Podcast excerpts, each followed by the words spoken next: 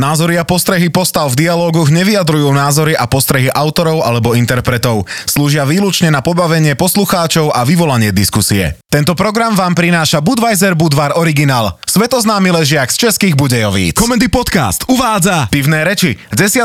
júna 2020. Čo je? Čo si dnes taký naštvaný? Práve som si kúkol aktualizovaný zoznam krajín, kde sa už môže cestovať. Ale Španielsko tam není. A mňa už z cestovky náňajú, aby som doplatil zvyšok. Však si to posuň o rok. Aký máš problém? A ja si nechcem nič posúvať. Ja tam chcem ísť. Ale ak ma tu po návrate zavrú do domácej karantény, tak serem na to. Uh, ja sa ti divím. To ako si tam užiješ tú dovolenku. Fúd budeš v strese, či si sa niečo nechytil, nikam nebudeš chodiť, v reštike budeš jak na ihlách, len čo niekto zakašle, tak si ti šparanojú. to je podľa teba dovolenka? Ja si ju užijem, neboj sa ty nič. Čo keby ste išli len sami dvaja s Nikou, tak nepoviem, ale nebojíš sa o decka? Á, už sú dosť veľké na to, aby vedeli, ak sa správať. Ja potrebujem len vedieť, či do 1. júla sa bude dať do Španielska lietať alebo ne. Oni nás od 21. júna vítajú s otvorenou náručou. Jasné, že vítajú. Však to sú pre nich prachy. Však ich vôbec nezaujíma, či sa u nich niekto nakazí alebo nie.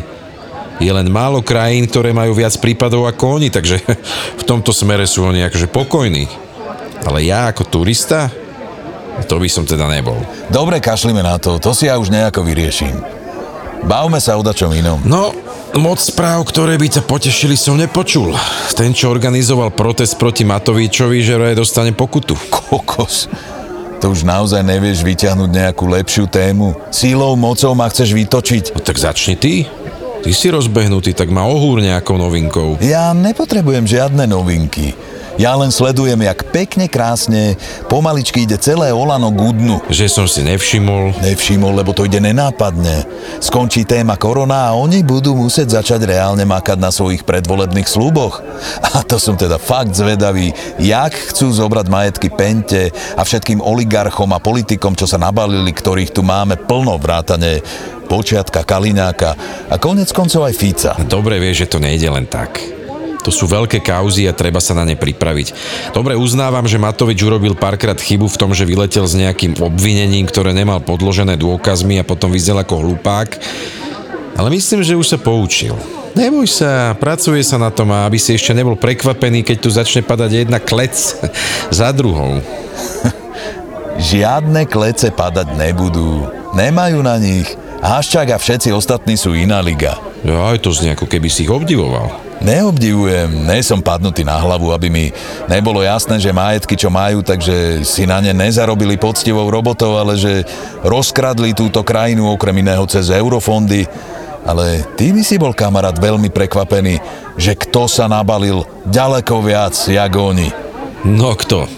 No, určite sú tam aj mená, ktoré si kedysi volil.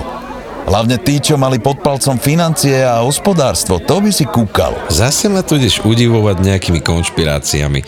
Tie mená, o ktorých som hovoril, to sú jasné prípady. Hej, lebo majú jednu zlú vlastnosť. Potrebujú sa ukazovať a upozorňovať na seba. Lenže tu sú ľudia z minulých vlád, ktorí sú úplne nenápadní a ty ani len netušíš, kde všade majú postrkané majetky a rehovcú sa na počiatkovi aj na Haščákovi aj na všetkých. Bol by si veľmi prekvapený, keby si videl reálnu tabulku ľudí, ktorí sa tu v politike najviac nabalili. René, pri týchto tvojich výlevoch sa dá povedať len jedna jediná vec. Jaká? Ešte dvakrát Budvar, poprosím.